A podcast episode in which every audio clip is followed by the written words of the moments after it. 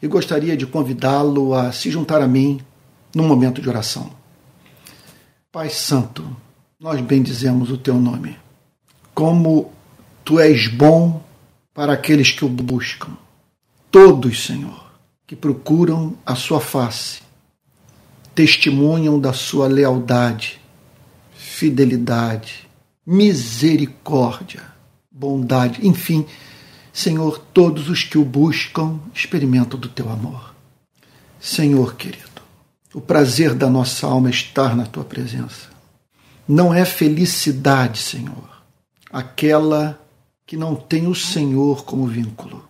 Porque, ó Deus amado, feliz é aquele que o encontra nas bênçãos que o Senhor proporciona aos filhos dos homens, pois estas, Senhor, são veículos da tua revelação, caminhos que o Senhor abre para que o homem e a mulher, por meio do contato com essas manifestações da sua bondade, encontre o Senhor. Mas não apenas isso, tu usas a tribulação para purificar o nosso coração.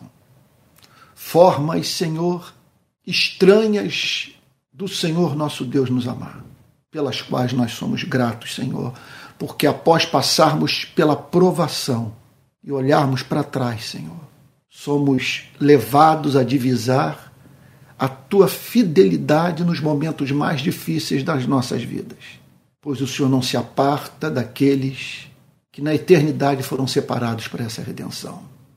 Senhor Deus de toda misericórdia, nós estamos aqui com o coração apertado por conta dos nossos pecados, do nosso egoísmo, Senhor, da nossa tendência de vivermos voltados para nós mesmos.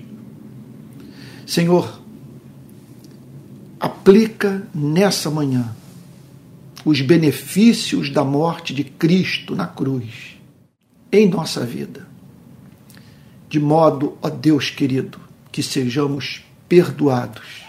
E não apenas isso, tomemos consciência do seu perdão e vivamos em paz, Senhor.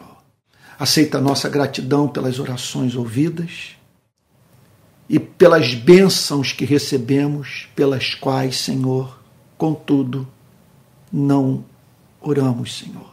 Ó Deus, porque tu és infinitamente mais doce, amoroso, misericordioso do que pensamos, e tu fazes, Senhor, infinitamente mais do que tudo quanto pedimos ou pensamos, conforme o seu poder que opera em nós. Senhor querido, e agora que vamos meditar na tua palavra e mais um feito do Senhor Jesus, nós pedimos a ti por aquela obra de iluminação do Espírito Santo, por meio da qual nosso coração é aquecido, Senhor, e nós o amamos mais. Dá-nos o alimento espiritual nessa manhã. É o que te pedimos em nome de Jesus, Senhor. Amém. Amém. Meus irmãos queridíssimos, eu quero pedir a todos que nessa manhã abram a Bíblia no Evangelho de Lucas, capítulo 22. Evangelho de Lucas, capítulo 22, é, versos 61 e 62.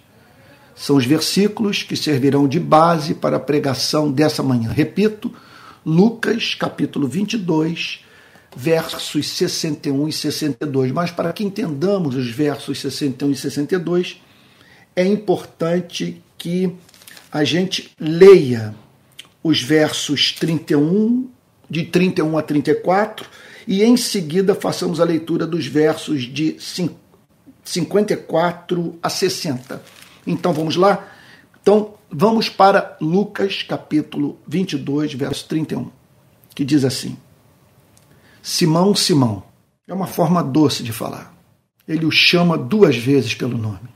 É uma forma de Jesus expressar o seu profundo interesse por um discípulo amado seu. Isso é uma coisa impressionante. Por que Deus gasta tanto tempo conosco? O que podemos oferecer a Ele? Qual o retorno que Ele tem? O que acrescentamos à Sua glória? Mas aqui está Deus se dirigindo a um homem. Simão, Simão. Aqui nós vemos propósito. nós vemos amor, nós vemos a fixação dos afetos na vida de um discípulo, dos afetos divinos. Eis que Satanás pediu para peneirar vocês como trigo. Jesus avisa ao apóstolo Pedro que o inimigo da vida da igreja, da causa de Cristo, do próprio Cristo, haveria de submeter todos os discípulos a uma prova. E que ele, apóstolo Pedro, haveria de ser especialmente provado. Então, é por isso que na carta aos Efésios o apóstolo Paulo fala sobre o dia mau.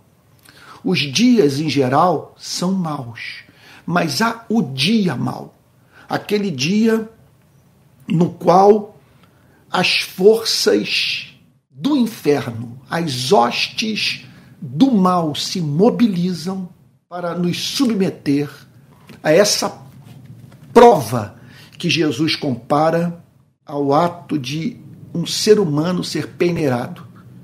Olha só, Simão, Simão, eis que Satanás pediu para peneirar vocês como trigo. Para submeter vocês a uma prova, a fim de que seja revelado quem vocês são. E essa ação diabólica terá como foco especial a sua vida, Pedro. Eu, porém, orei por você para que sua fé não desfaleça. Coisa impressionante. Nós estamos aqui entrando numa esfera que escapa à nossa compreensão. Alguma coisa que só pode ser objeto da compreensão humana se Deus a revelar. Jesus está nos ajudando aqui a termos uma ideia do que passa entre o céu e a terra. Deus é visto como permitindo que o inferno submetesse a uma prova a vida do apóstolo Pedro. E é revelado nessa passagem, contudo, que essa ação diabólica encontra-se circunscrita ao amor eletivo de Deus e o que Deus tem preparado para a vida dos seus eleitos. Jesus declara que, muito embora Deus havia permitido a prova pela qual o apóstolo Pedro haveria de passar, tal ocorreu em meio à fervorosa intercessão de Cristo pela vida do seu servo amado. É isso que o Senhor Jesus revela nessa passagem. Eu roguei por ti para que a sua fé não desfaleça. Você vai passar por uma provação severa. Meu Deus, mas que coisa gloriosa, linda. Mas já há um suprimento da minha graça separado para você. Então, isso é um mistério. É aquilo que ocorre à nossa revelia. Nós somos, portanto, vistos nessa passagem como objetos da ação de espíritos perversos e da graça soberana de Deus, que usa o mal que é tramado contra a nossa vida para que obtenhamos bênçãos espirituais que não alcançaríamos se não fosse esse elemento de prova, de tentação, de, de de pressão diabólica na sua e na minha vida. Então, duas informações estão muito claras aqui.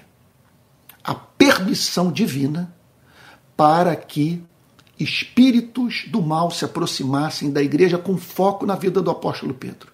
Mas a intercessão de Cristo, que de antemão garantia a vitória do apóstolo Pedro na luta. O meu objetivo na mensagem de hoje é ajudá-lo a conhecer essa, meu Deus, esse ganho espiritual que os eleitos obtêm na vida, apesar dos seus tropeços, apesar das suas quedas, apesar de terem sido reprovados na tentação. Então o texto prossegue dizendo: Eu, porém, orei por você para que sua fé não desfaleça. O que, que significa para que sua fé não desfaleça? Para que você não perca o ser, para que sua fé no meu amor não pereça. Olha, o sentido de para que a sua fé não desfaleça, sem a mínima dúvida, é o de para que você não tome o caminho que Judas Iscariotes haverá de tomar. Essa fé, sem a mínima dúvida, significa continuar crendo no meu amor, apesar das imperfeições da sua vida. Significaria o seguinte: o que é fé? Nós já sabemos o final da história de antemão. Quer dizer, é, Pedro haveria de tropeçar. O texto de hoje é o texto que descreve a queda do apóstolo Pedro. O que, qual é o sentido, portanto, dessa fé à luz dessa experiência de queda? Significa, após o fracasso moral, esse servo ousar a, confiar na graça de Deus, a não desistir de Cristo e ainda ousar se oferecer a Deus para que, por meio da sua pobre vida, o seu evangelho seja comunicado à humanidade. O que veio acontecer dias depois no Pentecoste, quando o Espírito cai sobre a igreja e Deus levanta justamente esse servo derrotado para glorificar o seu nome, levar pessoas à experiência de salvação, tornar o evangelho conhecido do mundo. Então o texto prossegue dizendo: E você, quando voltar para mim, fortaleça os seus irmãos. Esse é o sentido de fé. Para que sua fé não desfaleça, para que você continue a confiar em mim, a ponto de, apesar do tropeço, se oferecer a mim para ajudar os seus irmãos a não tropeçarem, ou caso venham a tropeçar, a experimentarem a mesma graça que eu manifestei na sua vida. É, a coisa é encantadora, a história é tão linda que ela se ela se ela se autentica, porque ela revela a sua origem divina. Devido, repito, a sua beleza. Mas vamos prosseguir. Então, quando voltar para mim, fortaleça os seus irmãos. Jesus diz isso para alguém cuja queda ele conhecia. Sabe? Ele, ele, ele declara, ele, ele apresenta esse chamado, ele revela essa vocação para uma pessoa cujo coração ainda encontrava-se repleto de imperfeições. Pedro ainda acreditava em algumas mentiras. Sua fé era real, mas carecia de, de purificação. E ele haveria de passar por uma prova a fim de aprender aquilo que os livros nos ensinam, que só na escola da vida nós aprendemos. Então ele prossegue dizendo: Porém, Pedro respondeu: Estou pronto para ir com o Senhor, tanto para a prisão como para a morte. Era o que ele queria. O grande problema foi o apóstolo Pedro superestimar a sua capacidade de fazer resistência a uma prova tão severa. Não há nenhum problema em um ser humano dizer: Senhor, eis-me aqui para ir contigo para a prisão e para a morte. O problema é quando perdemos de vista o fato de que nossa natureza é frágil e, e nas horas nas quais a virtude é provada, só uma só comunicação de uma graça toda especial que instila coragem no espírito humano para fazer com que o homem e a mulher permaneçam inabaláveis nas ocasiões nas quais ficar do lado de Cristo, ficar do lado da justiça, ficar do lado da verdade é muito custoso para os servos e servas de Deus. Então, Pedro superestima a sua capacidade de seguir o propósito mais importante da sua vida, que é o de manter-se leal a Cristo. O problema, repito, foi Pedro é, se desconectar, foi de quem ele era. Deixa eu falar, deixa eu expressar de uma forma melhor. O problema foi a perda do contato com a realidade, a realidade referente à sua condição de ser moral e espiritualmente frágil, totalmente dependente da graça de Cristo. Mas Jesus lhe disse, como resposta à afirmação do apóstolo Pedro: Eu lhe digo, Pedro, que hoje, antes que o galo cante, você negará três vezes que me conhece. E aí então, após a profecia, nós somos remetidos. Quer dizer, a história desse diálogo do apóstolo Pedro com Cristo, ele é retomado no verso 54. Olha lá o que, que diz o verso 54, capítulo 22. Agora nós nos deparamos com o cumprimento da profecia. Então, prendendo Jesus, levaram-no e o introduziram na casa do sumo sacerdote. Verso 54. Pedro seguia de longe. Quando acenderam fogo no meio do pátio, o que significa, portanto, que era inverno, e se assentaram juntos, Pedro tomou lugar entre eles. Uma empregada vendo-o sentado perto do fogo, fixou os olhos nele e disse: Este também estava com ele. Então ela reconheceu a relação estreita entre o apóstolo Pedro e o condenado, e o perseguido, e o odiado, e o subversivo, e o herege. Mas Pedro negou, dizendo: Mulher, não o conheço. Aqui a profecia começa a ganhar corpo. Pouco depois, outro homem, ao ver Pedro, disse: Você também é um deles. Mais uma pessoa revela saber que o apóstolo Pedro fazia parte da facção criminosa. Mas Pedro disse: Homem, eu não sou um deles. Aí, verso 59. E tendo passado cerca de uma hora, outro afirmou, dizendo: Com certeza, este também estava com ele, porque também é galileu. Então ele reconheceu Olha, eu suponho aqui pelo sotaque que ele era do norte, pela forma do apóstolo Pedro falar. Não sei. De alguma maneira ele soube que o apóstolo Pedro era da região do Mar da Galileia.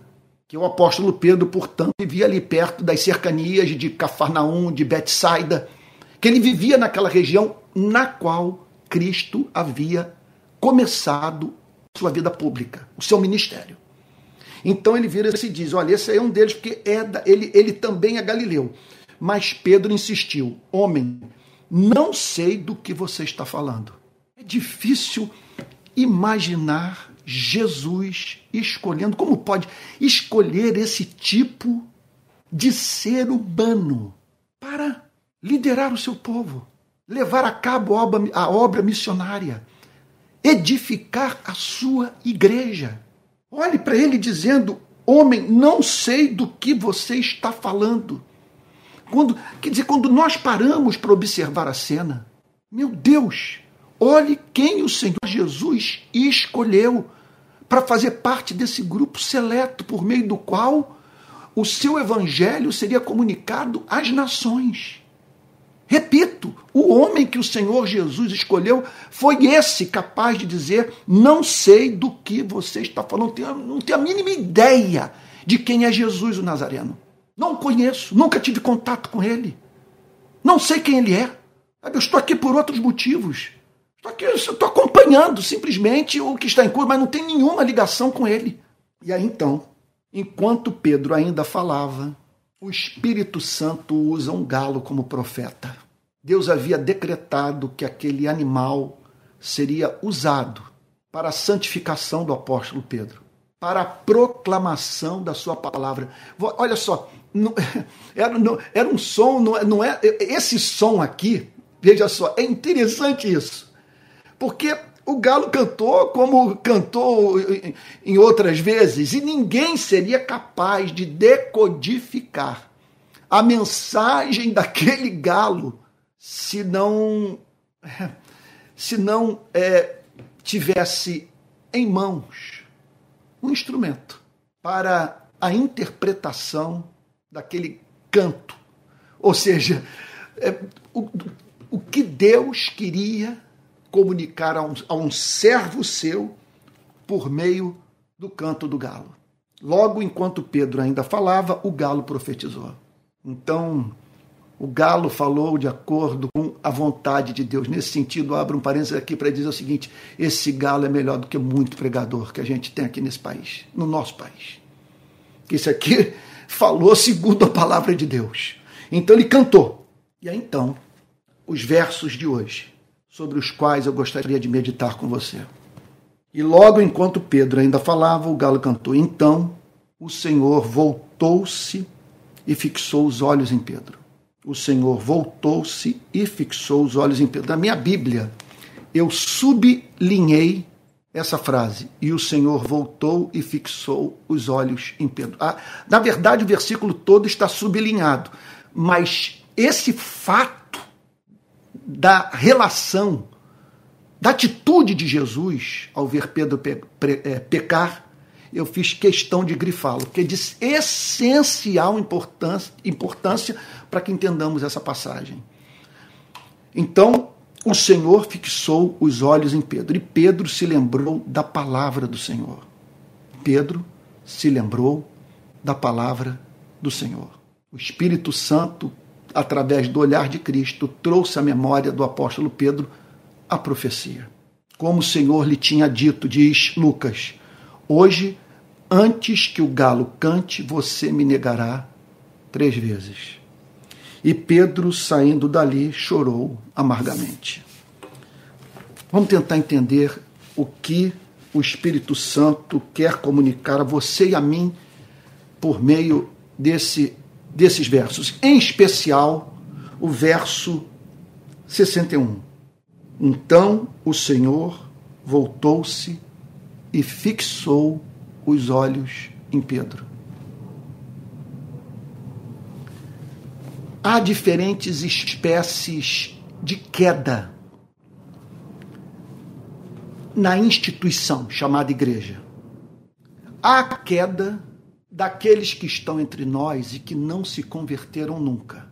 Essa queda deve ser, portanto, interpretada como é, a revelação levada a cabo pela providência divina referente à condição espiritual de um hipócrita que durante um tempo permaneceu entre nós. Está claro o que eu estou querendo dizer? O que eu quero afirmar é que Deus, pelo seu governo providencial, pode fazer com que pessoas sejam desmascaradas no nosso meio. Então, é alguma prova que elas enfrentam e que revela quem essas pessoas são. Alguma pressão que sofrem e que faz, portanto, com que a igreja é, meu Deus, com que a igreja se espante ao ver uma pessoa se comportando de modo diametralmente oposto àquele no qual dizia crer. Então nós temos casos de pessoas nas escrituras sagradas que revelaram é, quem eram. Estavam entre nós, entre, entre os discípulos de Cristo, sem terem nascido de novo. Então, o apóstolo Paulo fala sobre Demas, fala sobre Alexandre Latoeiro. Demas me abandonou amando o presente século. Alexandre Latoeiro me causou muitos males. Nós temos o caso clássico de Judas Iscariotes. Então, há entre nós a queda de homens perversos, de homens não regenerados. Esses homens podem estar no púlpito, podem estar no conselho da igreja, podem estar na junta diaconal, podem estar ensinando em escola dominical, sabe? Podem ser grandes contribuintes que ajudam a manutenção da igreja. Contudo, não nasceram de novo. Às vezes são pessoas que, durante anos, com a sua retidão, a sua aparente justiça, vão minando a vida da igreja de uma forma sorrateira, porque a partir da credibilidade que gozam, a igreja lida com essa mesma gente de modo desarmado. Enquanto essas pessoas, que são justas, mas não são boas, não têm simetria de caráter, não estão envolvidas com escândalos, com casos que chamariam a atenção de todos, porque isso seria, seria muito alarmante, vão minando a vida da igreja, com seus comentários, com a sua forma sutil de disseminar contenda, com a sua carnalidade, com sua vaidade, até que chega um ponto em que essas pessoas passam por alguma espécie de prova, vindo a revelar quem são e muitas vezes abandonando até mesmo a igreja, largando a igreja. Isso ocorre. Agora, acontece muitas vezes de homens bons tropeçarem. Entendo o que eu estou querendo falar. Homens bons. Não estou falando homens bons por natureza. Eu estou falando homens que foram transformados pela graça, que não são tudo o que poderiam ser, mas não são mais o que um dia foram. Eles são bons aos olhos de Deus, que os regenerou, que os salvou, que os justificou e que deu início em suas vidas a esse trabalho de transformação progressiva do ser a fim de que o ser humano se torne parecido com Jesus. Meu Deus, esse processo é uma coisa encantadora. Como que Deus não desiste de nós e vai nos moldando e vai tirando das nossas vidas o que é incompatível com o Evangelho. É encantador ver essa insistência, essa perseverança em nós e ele, portanto, dia após dia, moldando-nos e fazendo, portanto, com que você e eu, ao olharmos para trás, olha, não nos reconheçamos. É impressionante isso. Eu tenho uma visão, eu, eu tenho uma lembrança de quem, de que quem, de que o que eu fiz foi feito por mim, me perdoe aqui a redundância, mas quer dizer, foi feito por mim, mas por uma pessoa que de certa forma não existe mais.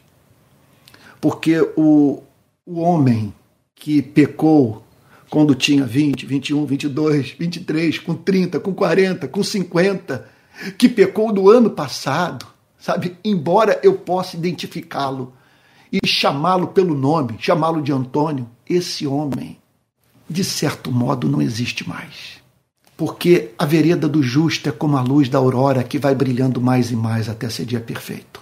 E aí então acontece isso, de um homem bom cair. Por que eu digo que o apóstolo Pedro era um homem bom? Porque ele era um discípulo de Cristo. Não era um hipócrita, não era um Judas Iscariotes. Sobre ele havia essa graça. Por isso é dito para ele o que não foi dito para Judas. Jesus profetizou a traição que seria levado a cabo por Judas. Mas não aparece em nenhum texto a declaração que Cristo fez para o apóstolo Pedro.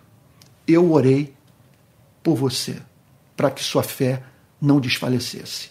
Sem a mínima dúvida, nós, diante dessa, dessa passagem, é, estamos de forma, eu não diria velada, eu acho que explícita, Estamos diante da doutrina da eleição eterna. Porque essa oração é invencível. Sabe? Essa oração tem sempre o, o, o, o, amém do Pai. Aqui é o filho pedindo ao Pai por algo que lhe é muito caro. Eu amo esse homem. Ele é meu amigo. Eu vim ao mundo para dar minha vida por ele. E o Senhor permitiu que ele passasse por uma prova, que em breve ele haverá de enfrentar. E eu peço que ele seja sustentado pela sua graça, para que depois de toda a humilhação, da derrota que ele sofrerá, ele continue a acreditar nesse meu amor, que que ele poderá considerar como um amor irracional, como um amor que não se aplica à vida dele, porque não é possível que eu queira o bem daquele que me traiu. Olha, permita-me dizer o seguinte: eu tenho para mim. Vou fazer uma digressão aqui. Eu disse que há a queda de homens maus, que são desmascarados entre nós. Citei alguns casos da Bíblia. E há muitos da história, inclusive do cristianismo aqui no Brasil contemporâneo. Eu falei da queda de homens bons. Agora, a história do apóstolo Pedro tem um detalhe a mais. É a queda de um homem bom que foi profetizada. Esse é o ponto que. o segredo de ler a Bíblia, de interpretar as Sagradas Escrituras, é fazer perguntas ao texto. Dialogar com a Bíblia. E uma pergunta que nós temos que fazer, que é essencial para a compreensão desse diálogo do Senhor Jesus com Pedro. Por que a queda do apóstolo Pedro foi profetizada? Por quê? Ele poderia ter caído. Mas sem, veja só, mas sem que essa queda tivesse sido profetizada, tornada pública. Sem que Cristo uh, tivesse de, de antemão chamado a atenção do seu servo para o tropeço inevitável. Porque a queda do apóstolo Pedro foi profetizada. Repito, foi a queda de um homem bom, mas uma queda profetizada. Porque Cristo anunciou que ele cairia. Eu estou absolutamente certo do fato que a queda do apóstolo Pedro foi profetizada para que ele tivesse essa experiência com o olhar de Cristo.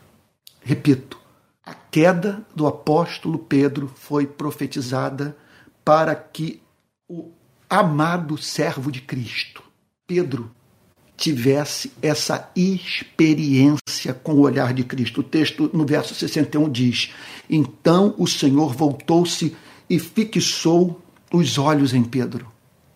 Nós só sabemos dessa história porque Pedro testemunhou sobre ela. Pedro, após a reconciliação com Cristo, após o seu arrependimento, a noite que ele chorou amargamente, segundo a descrição do verso 62, em algum ponto da sua relação com seus amigos, discípulos, com os demais membros da igreja, ele contou a história toda. E ele falou desse olhar. O galo, permita-me dizer, profetizou, pregou a palavra de Deus. O canto do galo pôde ser interpretado mediante uma palavra, uma profecia que o apóstolo Pedro havia recebido. Ele entendeu porque o galo estava cantando naquela hora a graça de Deus estava usando aquele animalzinho. E tudo isso para a experiência com o olhar de Cristo. A minha pergunta é a seguinte: o que aquele olhar tensionava dizer pra, para o apóstolo Pedro? Já parou para pensar nisso? Ele acaba de negar. O galo canta. E ele percebe no segundo seguinte Jesus olhando para ele. Então, eu já apresentei uma pergunta a você. Por que a queda do apóstolo Pedro foi profetizada? Porque ele simplesmente, quer dizer, apenas caiu. Mas não, por que essa história toda? E eu estou querendo dizer, eu estou, eu estou querendo oferecer como resposta para você, estou certo disso, para que o apóstolo Pedro tivesse experiência com esse olhar. E agora eu estou apresentando uma segunda pergunta o que Jesus quis comunicar com esse olhar para o apóstolo Pedro? Eu vejo cinco respostas nessa narrativa para essa pergunta central. Jesus não fala nada. Ele apenas comunica algo que tensionava selar no coração do apóstolo Pedro com o seu olhar. A palavra não foi verbalizada, ela foi comunicada pela feição de Cristo, em especial pelo olhar de Jesus. o que Jesus comunicou a Pedro por, me, por meio daquele olhar. Em primeiro lugar, permita-me é, responder a pergunta: o que Jesus queria comunicar com aquele olhar para o apóstolo Pedro, na forma de frases que acredito que poderiam ter saído perfeitamente da boca do Senhor Jesus, visando a correta interpretação daquele olhar. Oh, meu Deus, deixa eu falar de uma outra forma. Não retiro o que falei, não. Como que Pedro interpre interpretou aquele olhar? Então vamos lá. Primeiro lugar, eu imagino Cristo por meio daquele olhar dizendo o seguinte: Eu conheço melhor do que você conhece a si mesmo. Olha, não é evidente que o Senhor Jesus, com aquele olhar, estava dizendo para o apóstolo Pedro: eu conheço a sua natureza.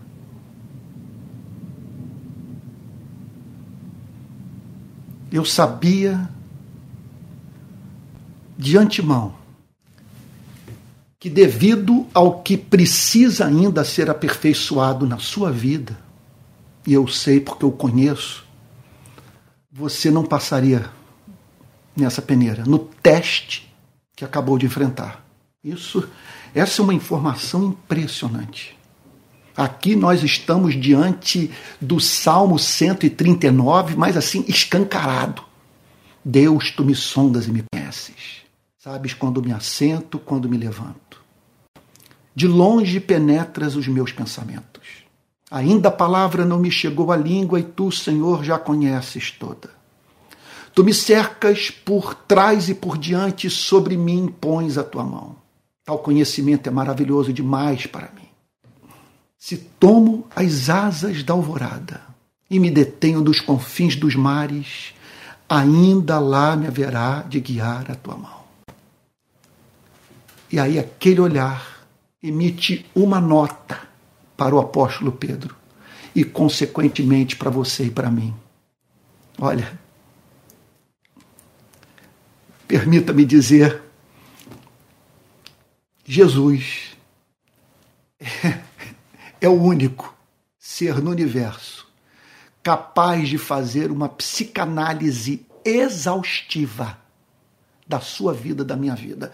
Há alguém no universo que tem informação exata sobre o funcionamento do seu e do meu aparelho psicológico. Conhece a nossa história conhece a nossa biologia, conhece o nosso código genético, conhece as, as experiências da primeira infância e como que tudo isso interagiu com as nossas propensões naturais, com aquilo com que nascemos. Você está entendendo o ponto? O que eu estou querendo dizer é que aquele olhar comunicou conhecimento. Ele ali entendeu, ao ver Jesus olhando para ele, isso que, isso que para mim é uma coisa impressionante. Que diante de Jesus ele estava pelado. Que você e eu estamos nus diante de Cristo. Que ele conhece os nossos segredos, as nossas paixões, as nossas motivações. Por isso que a nossa oração tem que ser a mais despudorada possível falar o que a gente sente, falar sobre as nossas fantasias, expressar a nossa raiva, sabe? Sermos autênticos, porque não há nada que possamos ocultar dele. E outra coisa, aí está a esperança da preservação da, da nossa sanidade mental. Porque eu não sou, olha, eu sou um mistério indecifrável para minha mulher, para os meus filhos, para quem se relaciona comigo. Olha, eu tenho muita pena de que é muito íntimo meu, porque você lidar com uma pessoa. Eu, eu suspeito que eu tenho um déficit de atenção, tenho alguma loucura, alguma coisa que não vai bem dentro de mim. Então, é claro que sendo assim uma pessoa tão complexa, quem se relaciona comigo fica, fica às vezes atônico, atônito tentando entender o meu comportamento e, e, e muitos talvez sem saber o quanto tudo isso me causa sofrimento. Eu mesmo não me conheço, mas tem alguém que me conhece, que conhece a você. E aquele olhar revelou esse conhecimento ao apóstolo Pedro. Ao ver aqueles olhos repousando sobre ele, ele se lembrou do diálogo que tivera. Você não vai passar pela prova. eu conheço. O que vem por aí excede suas forças. Veja, não estou com isso querendo dizer que há uma contradição entre a experiência do apóstolo Pedro e a promessa de que nós não passaremos por tentação sobre-humana. Porque veja só, a história não é só a queda.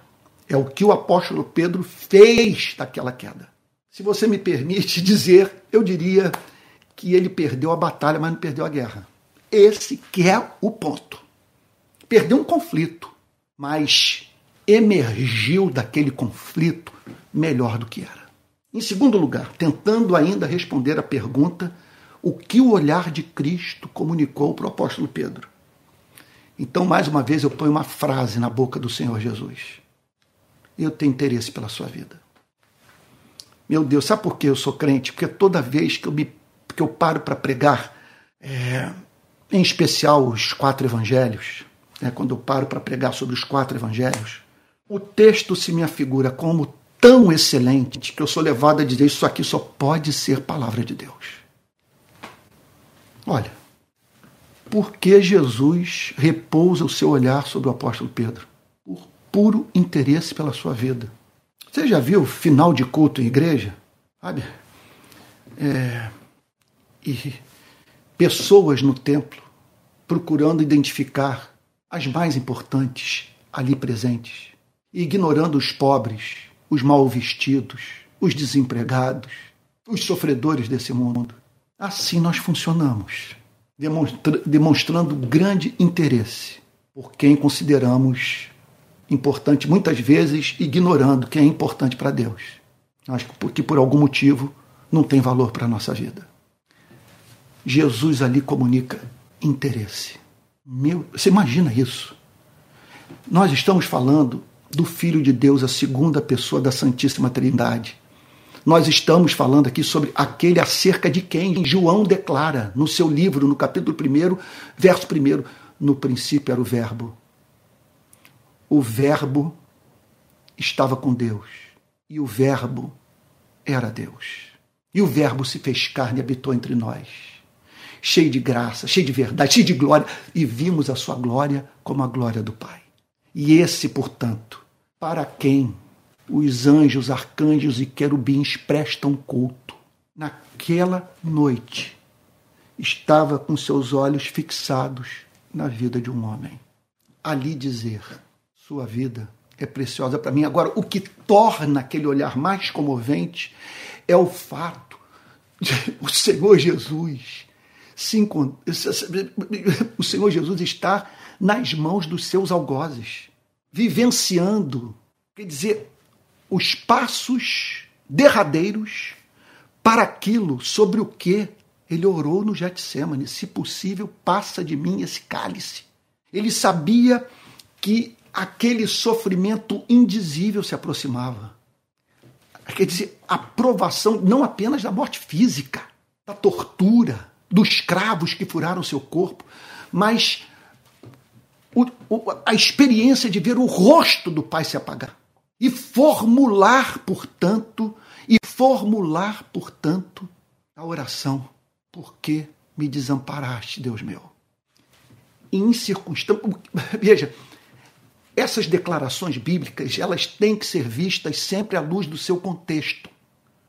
Então, Jesus não é visto olhando para o apóstolo Pedro, ou, sei lá, pescando no mar da Galileia, ou naquele churrasquinho de peixe que mais adiante nós vamos ver que ele fez para os seus discípulos, também no mar da Galileia. Não, esse olhar aqui, veja, é o olhar de quem esquece de si mesmo no momento da maior tribulação para cuidar daquele a quem amava. Terceira frase que eu acho que aquele olhar proferiu. Eu não desistirei de amá-lo. Simplesmente o que houve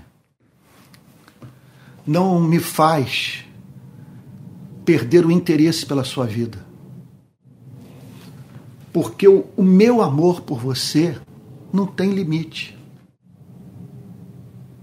E é óbvio que por ser amor o que eu sinto por você, eu não apenas é, não me aparto da sua vida apesar do que você é, mas trabalho para que você seja aquilo que causará deleite ao coração do Pai. Então, quando Jesus, eu repito, todo, toda a pregação dessa manhã tem como objetivo responder a seguinte pergunta: por que a queda do apóstolo Pedro foi profetizada? Não foi apenas uma queda, foi uma queda profetizada. Por quê? O que eu estou dizendo é, eu, eu estou absolutamente certo do fato para que o apóstolo Pedro tivesse aquela experiência com o olhar, para que aquele olhar marcasse para sempre a vida do amadíssimo discípulo de Cristo, para que, ele, para que, a, a, para que aquele olhar comunicasse teologia, comunicasse a verdade, comunicasse amor, para que ele interpretasse aquele olhar de uma forma que ele não interpretaria se não fossem as circunstâncias da queda profetizada. Então eu disse que aquele olhar significou Pedro ouvir. Eu conheço melhor do que você conhece a si mesmo. Número um. Número dois, eu tenho interesse pela sua vida. Número três, eu não desistirei de amá-lo. Sem chance de mais essa queda, mais esse fracasso seu, mais essa derrota, apagar o que eu sinto por você. Quarto lugar, outra verdade que aquele olhar comunicou para o apóstolo Pedro. Eu peço que a partir de hoje você aprenda a guardar para sempre tudo o que eu lhe disser. Eu não tenho dúvida que, que, que quando o apóstolo Pedro percebe o Senhor Jesus fixando o seu olhar nele, ele tomou consciência do fato que o seu erro consistiu em não guardar a palavra de Cristo no seu coração. E muitas vezes, portanto, e é disso que Cristo quer livrar você e a mim, nós só nos lembramos da palavra de Cristo quando as circunstâncias da vida nos levam a tomar conhecimento do fato de que nós deixamos de levar a sério aquilo com o que nós não podemos brincar. Porque Pedro chorou amargamente? Entre outras coisas, esse choro aqui não é o choro da, chamado que os teólogos chamam de atrição. Eu estou chorando porque o, o, o pecado foi um mau negócio para a minha vida. Sabe? Eu pequei, perdi, os meu, perdi a, a, o meu emprego. Pequei, perdi minha esposa, o meu marido. Pequei e, e, e, sei lá, perdi a reputação. Não. Isso aqui é o choro do amor. E esse choro, ele deve ser interpretado à luz desse olhar, cheio de misericórdia que fez com que Pedro percebesse que ele não havia pecado contra a lei de Moisés, ele havia pecado contra o amor. E ao pecar, tomou conhecimento do fato, no contato com aquele olhar, porque Jesus olhou para Pedro e Pedro olhou para Jesus. Ele só soube que Jesus estava olhando para ele por ele ter mantido seus olhos fixos em Jesus também. Meu Deus, que mistério. E ali, portanto, ele entendeu que Bem-aventurado é o homem que não anda no caminho dos ímpios, não se detém no caminho dos pecadores, nem se detém na roda dos escarnecedores. Antes, o seu prazer está na lei do Senhor, e na lei do Senhor medita de dia e de noite. Salmo 1.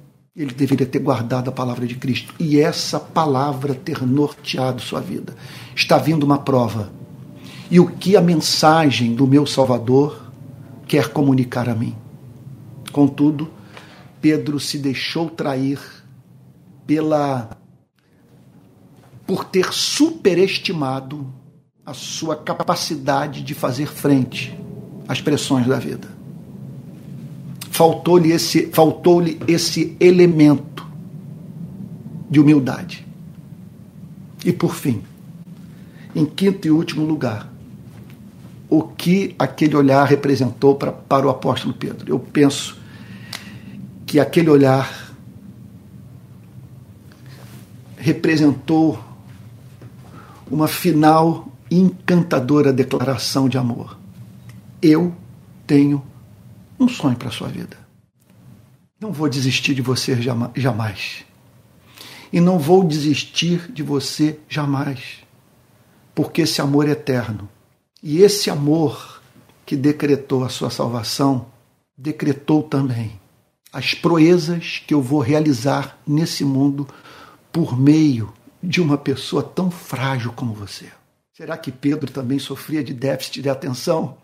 Eu só sei o seguinte, que é, é, são personagens assim da Bíblia com os quais eu me identifico profundamente. Quando eu olho para o apóstolo Paulo, eu penso o seguinte: meu Deus, é um gigante. É a mente mais prodigiosa, sabe? É da história da humanidade. Só Cristo pensou melhor do que o apóstolo Paulo. Agora, viver aquela vida ah, parece uma coisa muito longe de mim. Quando eu olho para o apóstolo Pedro, eu digo o seguinte, né? Eis alguém em, em cujas, com, com, cujas, com cujas fraquezas eu me identifico. É mais ou menos a minha relação com Calvino e Lutero. Eu olho para Calvino e digo o seguinte: meu Deus, mas que ele não fala bobagem. Ele segue o roteiro. Ele é conciso, ele é objetivo, ele vai direto ao ponto. Meu Deus do céu, mas que, que retidão, que equilíbrio. É, é uma rocha. É bem verdade que esses dias eu li uma confissão de Calvino dizendo o seguinte: que ele, que ele, ele tinha misericórdia da sua mulher por julgar que manter-se casada com um homem como ele não era tarefa fácil para nenhuma mulher. E agora, quando eu olho para Lutero, eu me sinto um pouco mais confortável. O Lutero que falava palavrão, falava bobagem, tinha seus acessos de, de raiva, sabe? O Lutero, então, com aquela pregação assim bombástica, cheia de paixão e tal, eu digo, parece que é um personagem mais humano. Jonathan Edwards, eu olho e digo, bem, isso aí então, meu Deus, é completamente inalcançável, só na glória. Aqui não.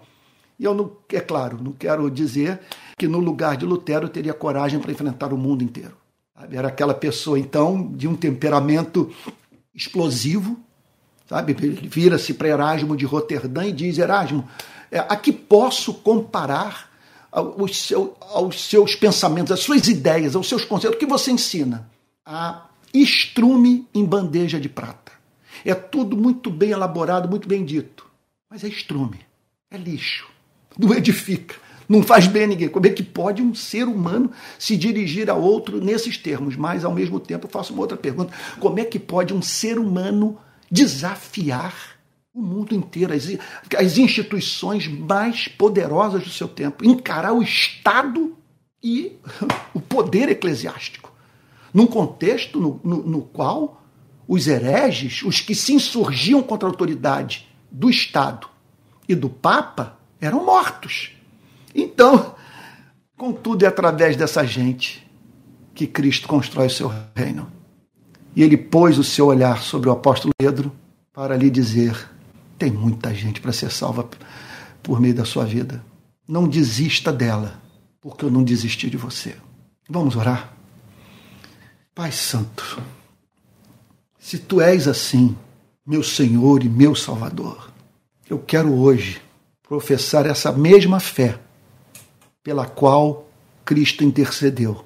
Fé que não desfalece diante das imperfeições morais daquele que crê, que insiste em continuar acreditando nesse amor absurdo que o Senhor tem por nós. Senhor querido, temos muito pelo que chorar. Agora pedimos que o nosso choro não seja como de Judas, que se matou, mas que seja a contrição do apóstolo Pedro, que se arrependeu porque confiou que a sua misericórdia é maior do que o nosso pecado. Senhor, então estamos aqui para mais uma vez oferecer a nossa vida com todas as suas imperfeições ao Senhor nosso Deus, a fim de que por meio dela o teu nome se torne conhecido nesse planeta. Te agradecemos por amor tão doce. Jesus, te agradecemos por esse olhar e pedimos, Senhor, que tenhamos uma experiência mística com esse olhar que possamos, Senhor, de alguma forma, pela leitura das Escrituras, em oração, ter um contato com a tua doçura, com a tua condescendência mansa e gentil, a tua misericórdia. Louvamos o teu nome pela tua misericórdia, pelo fato do Senhor se compadecer dos fracos. Em nome de Jesus, Senhor. Amém. Amém. Meus irmãos queridos, eu acredito que o texto bíblico dessa manhã foi terapêutico para mim. Meu Deus, espero que tenha sido para você. Eu estou me sentindo curado. Curado. Se Jesus é isso que a Bíblia ensina, nós estamos bem. Meu Deus, simplesmente estamos diante de alguém cuja misericórdia é maior do que as nossas imperfeições. Louvado seja o seu nome. Olha só, tem um importante aviso para lhe dar. Domingo que vem o culto não será realizado nesse horário. O culto vai ser transmitido a partir das dez e meia da manhã. Ele irá das dez e meia até por volta de meio-dia. Então eu peço que você guarde isso. Por quê? a partir do domingo que vem de manhã, esse culto de domingo de manhã, o culto das dez e meia, ele será presencial. Oh, meu Deus do céu, espero que eu esteja sendo claro. O culto do domingo que vem será realizado num auditório na rua Andrade Neves, 31, que fica atrás do Plaza Shopping perto do Morro do Estado. Um ótimo lugar, a 10 minutos a pé das barcas.